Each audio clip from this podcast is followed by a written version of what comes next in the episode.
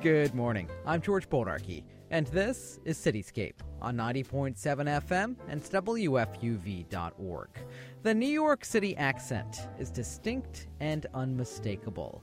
From James Cagney to Woody Allen to Rosie Perez, you know they're from New York as soon as they open their mouths. The nonprofit organization City Lore recently hosted an accent slam to suss out the best New York City accent. Barbara Mensch was among the contestants. All of us in Brooklyn don't talk to each other. We talk, we scream. When we say, it's time to eat supper, we say, it's time to eat supper. City Lore sponsored the Accent Slam as part of its Mother Tongues exhibit. The exhibit explores New York City accents and languages that are fading away. The exhibit runs through April 16th at City Lore at 56 East 1st Street in Manhattan. Among the other participants in the Accent Slam was Michelle Carlo. I'm a writer and a performer and a storyteller. Where are you from? I am from New York City. I have lived in four of the five boroughs. You lived in four of the five boroughs. Where were you born? I was born in Washington Heights. I grew up in the Bronx. I lived in Astoria for a little bit, and I've called Brooklyn home for the past, oh, geez, almost going on 27 years. So I've actually lived in Brooklyn longer than I've lived anywhere else. So I don't know. Do I get to say I'm from Brooklyn now? Or maybe it's like, you know, some people are bi-coastal, some people are bisexual. I'm bi borough. How would you describe your New York City accent? I would say that it's an amalgam. It's like all the places that I've lived, all the people that I've known, and all my extended family, which is from Puerto Rico. I'm Puerto Rican. And also the neighborhoods where I grew up. We were the only Puerto Ricans in an Italian neighborhood in the Bronx back in the 70s. So, yeah, I, I think it's a total combination of all of them. How much do you think that ethnicity, though, has influenced the way you talk? The way I talk? I think it the way for me, the way I talk, I think yeah, I think totally does because like I would go to my abuela's house, my grandmother's house, and you know she would be there like talking like this, and then my titis would be there, and one of them talking like this, and one of them would be like, oh yeah, mira, we gotta do this, you know. So and then I'd go back to the Bronx and I'd go to school, and then people would be like, yo, Vinny, what's up, man? Hey, hey, you know. So yeah, there you go. But nobody spoke like Bugs Bunny though. I, and that was supposed to lead like the stereotypical Bronx accent, right? From from back in the day. But I think that that old time accent is totally faded. And honestly, I think that this might be my conceit, but I think that my accent, my specific particular accent, represents like the future of New York City because it's multi ethnic, it's multicultural, and it's not really steeped in like what the old stereotypes were. I mean, the, come on, the last person that said toity toid and toid was like Archie Bunker, or I should say Archie Bunker. How much of your accent is who you are, your identity, how you feel? Do you I, think about that at all? Yes, and here's why. Because when I first started out to be a performer nearly 20 years ago, every single person in every single acting class I went to told me I had to get rid of it or I'd never work and I was sent to many different voice coaches, and I spent money. And actually, one kind, kind lady took me under her wing, and basically worked with me free for like over a year. And then I think she finally threw up her hands in disgust because she couldn't get it out of me. And then by that time, I had discovered the alt comedy scene on the Lower East Side, and I was just like, I'm going to be a performance artist. I'm going to be funny. Who needs to speak with a standard American accent? You know, I could fake it because I am an actor after all. But you know what? This is the way I talk. And if I feel like it, this is the way I talk. You know what I mean? So, what? What? What? What? Yeah, what? What? what? How do people react to your accent outside of New York City? Um, well, everybody knows where I'm from, basically. Yeah, yeah. I, I, I think there's there's no hiding it. But is there pride in that? I yeah, there's a kind of like bad kids sitting in the back of the school bus in the 1970s pride in there. You know, I I think so. For me, anyway, I can only speak for myself. I can't speak for anybody else. And I don't know, you know, maybe it's indicative of my generation. I grew up in the 70s. You know, someone that grew up in the 90s or that's that you know is growing up now, their experience is totally different. You know, there were still race riots in high schools when I was growing up. It, I mean, that was the Bronx was burning back then. You know, Not where I live specifically, but you know, it was like Ford to City. I remember it, yeah. You know, you were trying to sneak into CBGBs when you were 14 and getting thrown out because you looked 11. Yes, that would be me. yeah, but what was the question? I think you answered it. You answered it. We hear stories, of course, that the New York accent is dying off, that we're um, becoming homogenized. What do you think about that? Not as long as I'm alive. Thank you so much. Thank you, George. Michelle Carlo is a writer, performer, and storyteller with a distinct New York City accent. Michelle is featured in a documentary that explores the history and state of the New York City accent. It's called If These Knishes Could Talk. Joining me in the studio now is the woman behind that film. Her name is Heather Quinlan. Heather, welcome to Cityscape. Thank you very much. So, If These Knishes Could Talk, the story of the New York accent, your documentary. Tell us about it. Well, it's about uh, where the New York accent came from, uh, how it evolved, and if it's disappearing as the New York as we once knew it is changing. So let's ask the big question What is the state of the New York City accent? Good question. Um, well, it is definitely evolving. If your grandparents are from New York and uh, they're still around and you talk to them, they'll say things like beautiful or Santa Claus or things like that or turlet, which you won't hear in this generation anymore, definitely. As to whether it's disappearing, it's definitely disappeared from the wealthier parts of the city. Manhattan, parts of Brooklyn, you know, even parts of Queens now.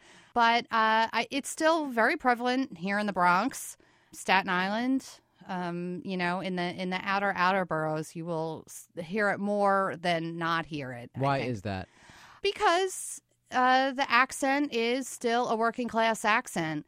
And uh, there's a lot of immigration from coming into the city from within the country. And uh, a lot of it tends to be people who do have the kind of money that they can now uh, afford to live in Manhattan.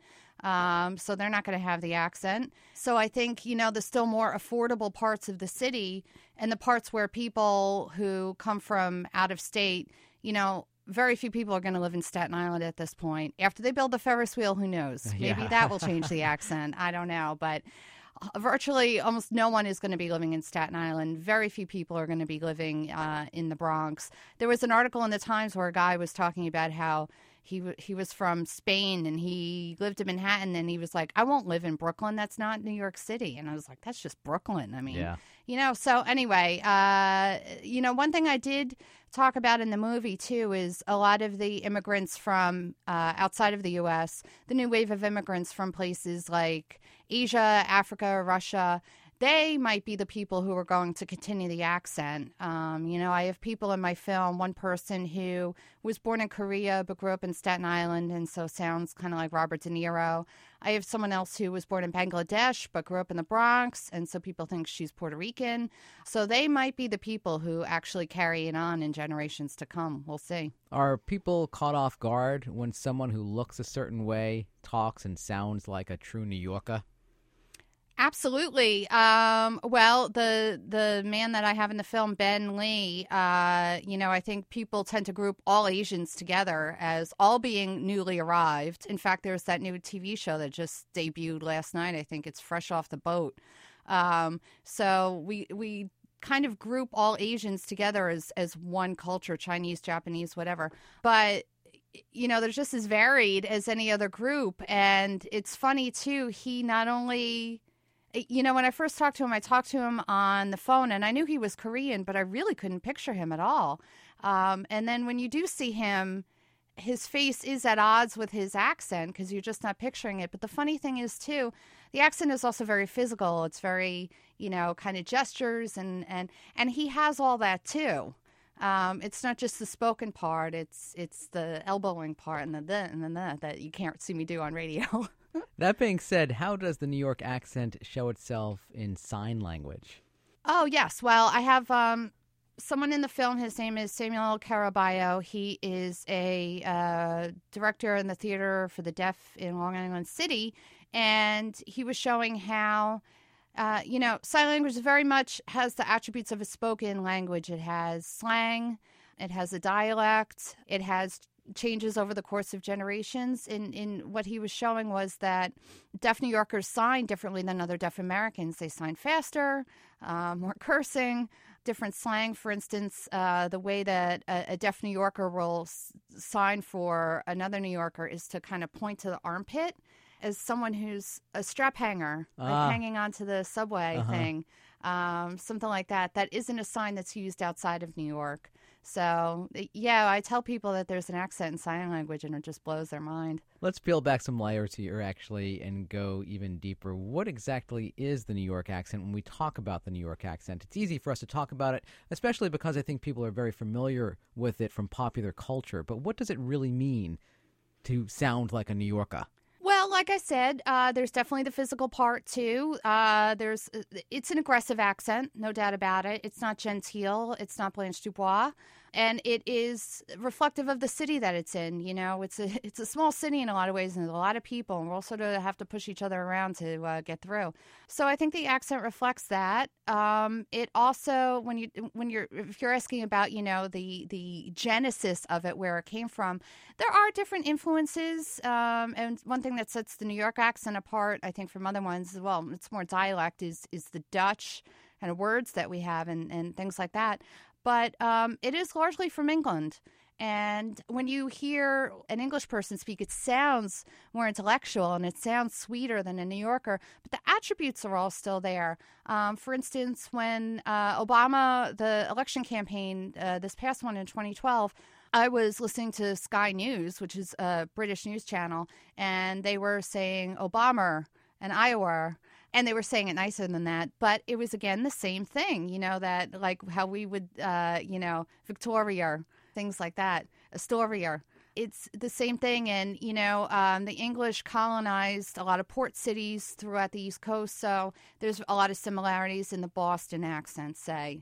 It's not all the same but it, it there are similarities philadelphia and then i also have two people in my film who are from new orleans who have what's called a yat accent um, short for where yat Okay. and they sound like Brooklyn by way of Alabama Uh-huh. or something. They have the same kind of the the dropped R's and the same kind of uh, kind of toity toity and toy thing, but then all of a sudden they'll just have this sort of southern lilt to it as well. But then, you know, there's also a Yiddish influence in the New York accent. I was just texting someone this morning saying he should live so long, you know, things like that. The the flip syntax and you know there's there's a million different parts that can go into it and it is sort of what you make it but uh, it is sort of beginning in england and then it sort of branches out into different ethnicities italian jewish irish puerto rican african american that kind of thing and is that why the Bronx accent is different than the Brooklyn accent because the populations are different? Why are those accents different by borough? they really aren't different by borough Is that right? that is a popular misconception if you take someone with an Italian New York accent from Staten Island and one from Brooklyn, you're not really going to be able to tell the difference. It's all Italian. Same thing, you know, Puerto Rican from uh, Manhattan, Puerto Rican from the Bronx. You're not going to be able to tell the difference. The difference is in the ethnicity. So, so yeah, a Jewish New York accent would be Woody Allen. Uh, an Italian New York accent would be, you know, half of The Godfather, would be Al Pacino. Both are speaking New York accents, but the ethnicity is different. Puerto Rican is Rosie Perez, Spike Lee, African American, um, Irish, me. um, and uh, I would say like Jimmy Cagney, someone like that. The one New York accent that really has died off is a very elite one, like uh, George Plimpton Okay. that almost sounds English. You know, we don't pride ourselves on our elitism as Americans. We pride ourselves on our working classism, whether we are or not. That's sort of who we think we are. And so that accent has really, really died off. And there was even a thing in the news this week about how Mayor de Blasio had said the word neighborhood in his State of the City address. And was that really, you know, uh, genuine or was that him putting on uh, air, so to speak? And I think, you know, politicians tend to want to try and seem like one of the common man instead of, you know, someone who's more the crown. And so I think that was possibly the reasoning behind that. Why do you think it is that there is this belief that Bronxites sound different than Brooklynites? Well, you know, I think we're wired as humans to sort of have this us versus them mentality about anything. Uh, you know, uh, even poor Staten Island, I keep bringing it up. Yeah. I'm from there originally, but you know, nine out of ten New Yorkers will not believe Staten Island is really part of New York. Um, so there's always that kind of like uh, kind of clash thing, and you know, way back when there probably was more of a difference between a Bronx and a Brooklyn and a Queens because people tended to stay put where they were. Um, you were born in one neighborhood and sometimes even in one house and you never left it. Um, but obviously, that's not the case today. People move around much, much more. So it, it's not as isolated anymore and it's much more fluid. So I think it might have been held over from days of yore in uh, New York. Um, but I think it's also, you know, just kind of the way we are that we're better than them or we're different from them or, you know, that kind of thing too. We do have this very unfortunate stigma attached to the New York accent that when you talk like this, you're not very educated. Why is that? I think All in the Family had a lot to do with that. Um, as sort of, it it it brought the accent to a bigger population, and I talked to a lot of people who, because of that TV show, were sort of became self aware of it, had no idea they had a New York accent. All of a sudden, it's not only do you have one, but you're kind of a moron now.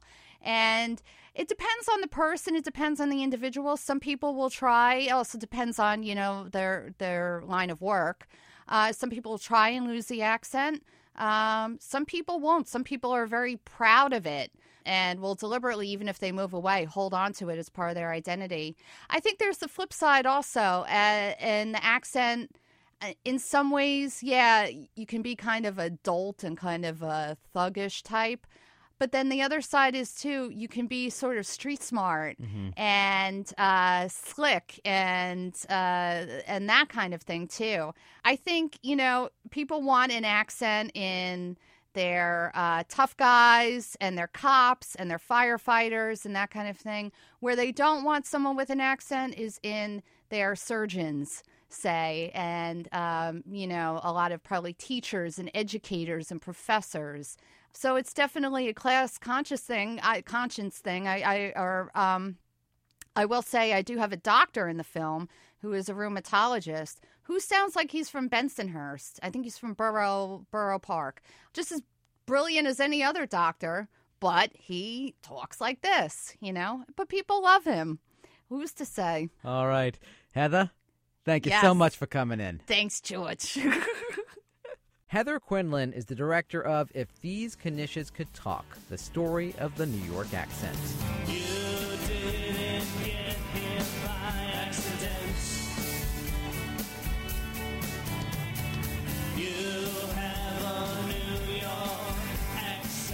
You're listening to Cityscape on 90.7 FM and WFUV.org. Good morning once again. I'm George Bodarky. When you're a kid from the Bronx and you want a career in broadcasting, you may work to lose your New York City accent. I know because that's what I did. I no longer have coffee and go to the office in the morning. I have coffee and go to the office in the morning. Rochelle De Oliveira is in the business of helping people lose their accents. She's the founder of Accents Off in Manhattan. Rochelle, thanks so much for taking the time to talk with me. Sure, nice to talk to you. So tell me about what you do to help people eliminate their accents. Well, we first of all get to know the person. They come in for an evaluation, and we speak with them for a little while and get to hear them in speech. Um, if they're reading something, we can hear their accent in that way as well. Uh, a lot of the actors that come in like to read parts of their scripts, and so we get to hear a whole cross section of the way they speak. And we break down their accent in terms of pronunciation, intonation, resonance, and tell them in the end what it is they should work on based on their goals, and then proceed to work on whatever it is that you know is, is of greatest priority first, and on down the line. What are some of the reasons people come to you to eliminate their accents? Well, there are different reasons. Actors obviously want to have more versatility in roles. Uh, but then you have a lot of people who are just professionals working their way up in the careers, and they'd like to make sure there's nothing distracting others um, and nothing that would uh, cause them to possibly be judged in any negative way, stigmatized. Um, so I get a lot of a lot of people who are um, younger and new in their professions that really want to make sure there's nothing in the way for them. And then you have some people that just really want to sound more American, whatever that means to them. Uh, in, in case of a foreigner, they just don't want to sound quite as um, as much uh, as somebody who has come here. And the first thing that that people say to them would be, "Oh, so where are you from?" And, and a lot of people get very tired of being asked that question. So that's one of their primary goals. Uh, New Yorkers uh, sometimes, if they have any kind of a strong regional accent pattern, they try to go for something that sounds more like broadcaster or standard American English. We often hear nowadays that the New York accent is pretty much gone. We don't really hear the New York accent like we used to. Well, it's interesting, and there isn't really a solid explanation for why that might be happening. Um, but certainly, you've got um, you've got a lot more wealthy people living in Manhattan that have come from different parts of the country uh, New York is getting more expensive, so I think that's one of the reasons why we're, you know, we're seeing a lot more diversity and um, a lot less of the classic sounding accents that you might associate with immigrants and the boroughs and working class. Now, of course, a lot of people would say there's nothing wrong with an accent. It offers a level of authenticity, but I guess it's really up to the individual, right? Whether you want to have it or not. Absolutely. Uh, I mean, we have we have different impressions of people based on their accents. We may have, I mean, say Woody Allen. If he didn't have his Jewish New York accent, he wouldn't be Woody Allen to us, right? But then there are others who, you know, there are other uh, associations with with New York accents that aren't as flattering. So people get worried that they might get cast into one of those uh, negative categories. Are people sometimes concerned that if they lose their accent, they'll lose their sense of identity, if you will, or their native way of speaking? Well, I try to tell people right at the beginning you're not actually going to be losing your accent. You're going to be learning a new accent. And so it's really, uh, I mean, it's difficult in the beginning if you try to maintain two accents. I mean, if you're trying to learn a standard accent, um, standard American accent, let's say, or any accent, it's best to try to stay within that accent as much as possible until it becomes more of a reflex. But uh, um, i think that that's that's uh, the answer to your question. That people really should learn and think of it as learning a brand new accent, and if they'd like to go back to their old one, they absolutely can. How do you work to eliminate someone's accent? Well, there are a couple of different approaches that I like to take. One of them would be a top down approach. And that's a really important and quick way to change your accent, learn a new accent. It's like what somebody would do if they were impersonating or imitating somebody else and the way they spoke. Uh, for people to do that, though, they have to be very flexible. They have to have an imagination. They have to be willing to go out on a limb, take a risk, and try out new voices and new sounds. And it's it's a great way. I mean, and some people are very good at that. Uh, some people have learned their their English, uh, whether it's British English or American English accents. Uh, as children, they could do them, and just by imitating, they never had to study at all. I tried so ever I so hard. To... Sorry, I tried ever so hard when I was in London a few weeks ago, and I just simply could uh-huh. not pull it off. I tried though. Oh, you couldn't pull it off. No. no. um, well, it takes it takes a little bit of playing around and not being afraid to sound kind of weird when you first try, but it's something I encourage people to do. Some people are more able to do it; they just have more of a knack uh, and, and you know ability to do it, and and also are just going to have a little bit more fun trying. And I think they have a little more success. The other side of it, though, uh, especially for most people who may not have that ability, is more of a bottom up approach where you really just teach the different components of the accent, the features of the accent that are most definitively shaping um, what it is that makes them sound different from someone speaking a standard American English accent. Right. It seems to me that a lot of it has to do with the way you form words, the way you shape words with your mouth. For instance, I'm a kid from the Bronx and I wanted a career in broadcasting, but I used to say coffee and office. Now, of course, I don't say that anymore. I say coffee and office. But I had to learn to reshape those words by looking in the mirror, which, by the way, I used to say mirror. Now I say mirror. But a lot of it just had to do with how I shaped those words. Is that right? That's right. It's the shaping of the words in terms of the individual sounds that make up the word. And the vowels are very often a big part of that, especially for people with a, a regional American accent. The consonants are, well, with the exception of the TH, the consonants are generally pretty much intact and in alignment with, with how everybody in America does them. But the vowels are really key. So the coffee becoming coffee was you changing your aw to an awe. And it took time, I have to say. It was not overnight. right, I'm sure it did. Did you ever have an accent? I had a slight tendency, maybe because I grew up in the Hudson Valley. I would sometimes do eh instead of ah, so I might have said dance instead of dance.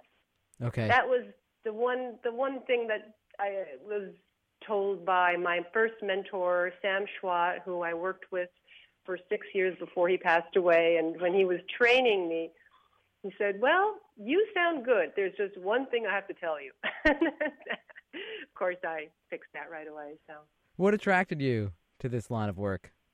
Well, my first profession was a musician, and I have always been interested in language, in speech, in voice, and in accents too, because my parents were both German immigrants, and I grew up around German culture, and I, I just liked the diversity of the accents that were around me, and I wanted to do something that was very lucrative. Speech language pathology is a very lucrative profession. It has a lot of broad possibilities in terms of career choice. But I also wanted to have that option of being able to work with accent and voice because it really interested me and reminded me a lot of what my musical background, um, the same types of areas that I would be touching on, working with sound, working with the ear, and very artistic, and it's a lot of fun. Is any particular accent harder to eliminate? Is it harder for someone to talk standard American English from any particular background? I would say yes. There are some some language backgrounds where the speech patterns are really very very different from ours, and and can be really challenging to try to eliminate. I mean, you can certainly reduce uh, in all cases, but I would I would say the the French accent is pretty tough. Um, the uh, the Asian all of the Asian accents, especially when somebody really has a, a strong, say, uh, Japanese accent or a Mandarin accent, those can be pretty tough. Indian accents as well. I mean, from the Indian subcontinent, you can have some some uh, very strong differences in terms of not only pronunciation but also intonation. For example, you'll hear Indian speakers sometimes get very, very, very flat and very, very fast, right? And right. so that that is a big difference, a big difference from the way we speak American English, where we're constantly stressing words and putting the brakes on in the middle of a sentence to try to make our point clearer. Now, I'm not sure if you can answer this question, but why do you think it is that we're often attracted to other accents? Like I'm in London, I love the British accent, or I hear a French accent, and it sounds so wonderful to me. Do you think that people from other areas find the New York accent or the American accent just as attractive and exotic, if you will?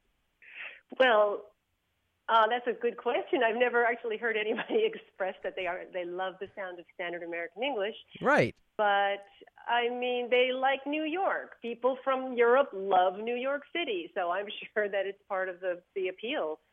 And uh, yeah, I, I know a lot of people who have accents don't like their accents, and they really do want to just sound like people hear sound. So uh, I guess I guess that's a way of saying that they like the, the sound of their American accent. Rochelle, thanks so much for your time. Thank you, George. It's been a pleasure. Rochelle de Oliveira is the founder of Accents Off in Manhattan. More information at accentsoff.com. New York on Sunday, big city taking a nap. Slow down, it's Sunday, life's a ball, let it fall in your lap. And that's it for this week's Cityscape. Don't forget you can download our podcast on iTunes, like us on Facebook, and follow us on Twitter. We're listed as WFUV's Cityscape. I'm George Bodarky. My thanks to producers Taylor Nolk and Claire Drake. Have a great weekend. You can spend time without spending a dime watching people watch people pass. Later you're pausing in one of those stores. There's that face next to you. It's WFUV and WFUV HD, New York. Listener supported public media from Fordham, the Jesuit University of New York. Music discovery starts here.